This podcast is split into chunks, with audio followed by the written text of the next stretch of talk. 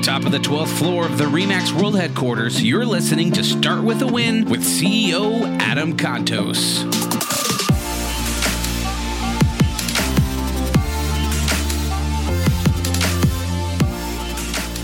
And welcome to Start With a Win. Adam Contos here, atop of the 12th floor of Remax World Headquarters in beautiful Denver, Colorado.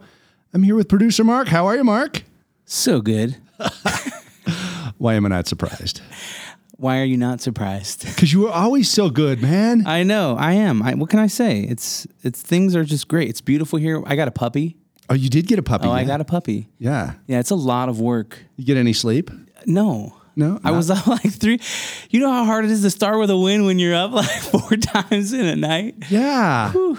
It really pushes you, but I'm committed. So But it's a puppy. It is. It, it, it- like, you know, people have been like, "Oh man, like, how are you doing that?" And I'm like, "Well, your love grows all of a sudden.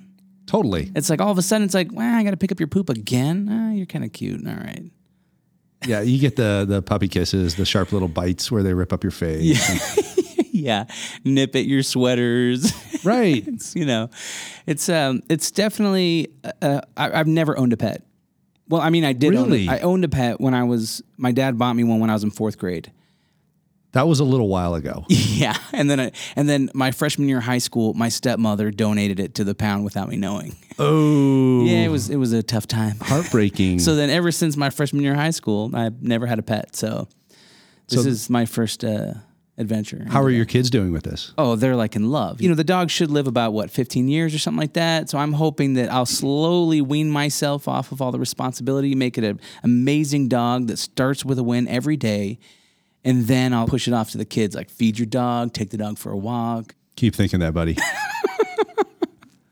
You know, it's it's uh, convenient that we're talking about animals Yeah. because I think we're talking about animals on this show. This is that's today's story. Yes. So I, I want to start start this show with a story Okay. because there's this is a really really powerful fable and it it really means a lot, uh, particularly for people in business. I mean, you know, even if you work for a company or whatever it is, but but ultimately for the entrepreneur, for somebody who's in a startup, who's running their own business, whatever. People run into this problem a lot, and it's totally illustrated by this Aesop fable. So, so let me tell you the story. okay.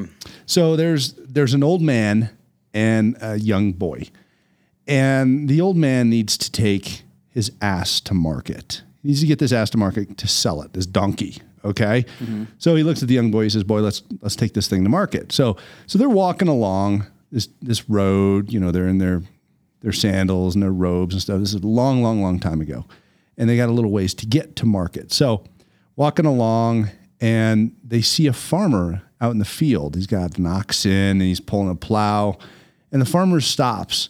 He says, "Hey, old man, hey, old man, what are you doing with your boy walking along? Why, why don't you give the boy a ride? I mean, you've got this this ass, and that's what they're for is to carry things. So, I mean, do you not know how to use this this ass?" And the, the old man's going, "All right, okay, I get it." And so he puts the the little boy on on the donkey, and and they're walking along some more, and walking along some more, and the old man's kind of shuffling, getting closer to market, and they come across this guy who's sitting under a tree in the shade, and the guy goes, "Why are you working so hard, old man? You got this ass. The boy's riding the ass. Couldn't you take a clue? Why don't you get on the ass and ride?" So the old man's like, okay, all right, whatever. So he he hops up on the donkey and and now him and the boy are riding on the donkey, kind of working their way to market. And the donkey's kind of kind of working, getting him there. You know, the donkey's struggling a little bit. And he comes across all these women standing on the side of the road. They're they're coming back from from getting water in the market and they're carrying their water and they look at him and they go, Hey, old man, you're ruining your donkey. You're ruining the ass. You're wearing him out. And he's going, oh, jeez, I, I can't win. So he goes, all right, boy, get off the get off the donkey. Let's get off. We're almost there. We just gotta we just gotta cross this bridge and we'll be at market. So let's carry this thing over there and, and get the donkey all rested up so we can sell it because this this we need the money. So they uh, they get off the donkey and the old man picks it up and he's like, "Here, help me carry this thing." So he's got part of the donkey. The boy's got part of the donkey, and they're they're trying to carry this thing. So these two people trying to carry this donkey over this bridge to get to market. And the bridge goes over a river. So picture this: these these guys are struggling trying to get this donkey over the bridge, and and the bridge is kind of old and shaky. And the donkey's looking down, going, "Oh my gosh, these guys are going to drop me!" And the donkey starts kind of shifting around and getting scared. And the old man's trying to hold on to it, and the boy's trying to hold on to it. And then they drop the donkey, and the donkey goes overboard into the river. No. They drop it off the bridge into the river and it washes away and it kills the donkey. And the old man's looking at the boy. He's like, "Come on, let's get off the bridge." And they go they go over to the market and they sit down and he's sitting there on the ground with the boy and the boy looks at him. He says, "What happened?" And the old man looks at the boy. He goes, he said, "Boy, there's there's a moral here, and that's that if you try to please everyone, you'll never get your ass to market." Hmm. Everybody had an opinion. Nobody was invested in this situation except for him. And all he did was he listened to everybody's opinion and he never was able to get his business going. So, powerful story. Yeah, totally. Powerful story. Now, how does that work in today's day and age in business? So, you think about it, even let's say you even work for the government, let's say you work for, you know, you're on a project team, you're, you're in a company somewhere, or you own your own business. Let's say you're in real estate or something like that.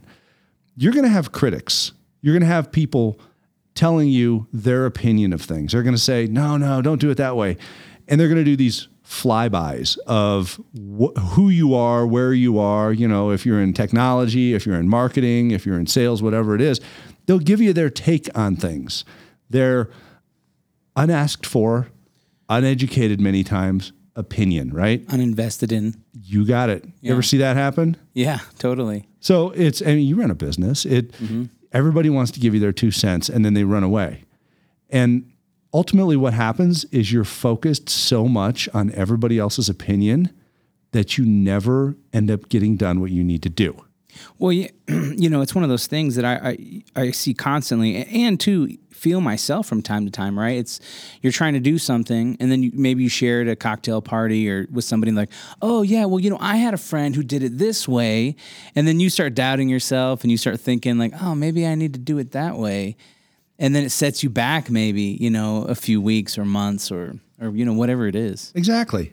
And all they're doing is giving you an opinion that, frankly, they don't care whether or not that changes anything. So, I mean, what do you think you do with that? I mean, is it something that you you just have to kind of ignore everybody around you that's trying to give you advice? And if you get set on something or feel like, all right, this is what I'm going to do, then you just have to follow through and, and not listen? Great question, Mark. So, so you've got the the uninvested, uninterested. Mm-hmm. You've got the uninvested, interested. You've got the invested, uninterested, and then you've got the invested, interested. Mm. So there are four types of people here. So let's take the extremes: uninvested, uninterested. That's typically what you're dealing with here. They don't have anything in it, and frankly, they don't care. Those people are most likely to give you their opinion. So you know what you do? You say thank you. I appreciate I appreciate the feedback. And file it away and move on with your plan. Mm-hmm. Okay?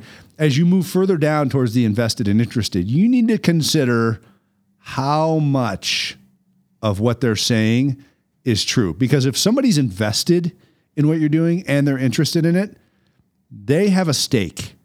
So you need to decide who has a stake, how much of it is there, and will that really sacrifice anything for me to to explore those changes, and will they do any good? So, um, well, if the changes will do good, hey, consider them. If not, don't waste your time. So, you know, you can write them down. You can write them on iteration two, you know, V2 board. Hey, here's what we're going to think about next time. But ultimately, um, a good idea launched is better than a great idea unlaunched. And ultimately, that's what's going to happen is you'll end up possibly the great idea. You may end up with a worse idea, but you'll never get it to market. You don't make money on things that sit in the closet mm-hmm. unlaunched, things that just stay in your head or things that stay on the design table. You never make any money on those. And you how never, many, how many times have you heard somebody who said, "Oh, I had that idea"? yeah, You know, they see something and like, "Oh, I, I thought about Twitter before Twitter even came out." It's like, okay, great. High five, dude. I mean, yeah, great. I'm glad you did something about it. yeah, But it's, yeah, that's the difference, I guess, between the uh, the entrepreneur, the doer, and the wanter. Is the doer does, the wanter watches. So you kind of kind of have to sit back and go, all right, what are you? Be a doer, which means you're not going to make everybody happy. Launch it, get your ass to market. Thank you so much for joining us today. Make sure to head over to startwithawin.com to get more great content. Please subscribe and rate the show on iTunes or wherever you get your podcasts. Follow Adam on Twitter, Facebook, and Instagram. And remember, start with a win.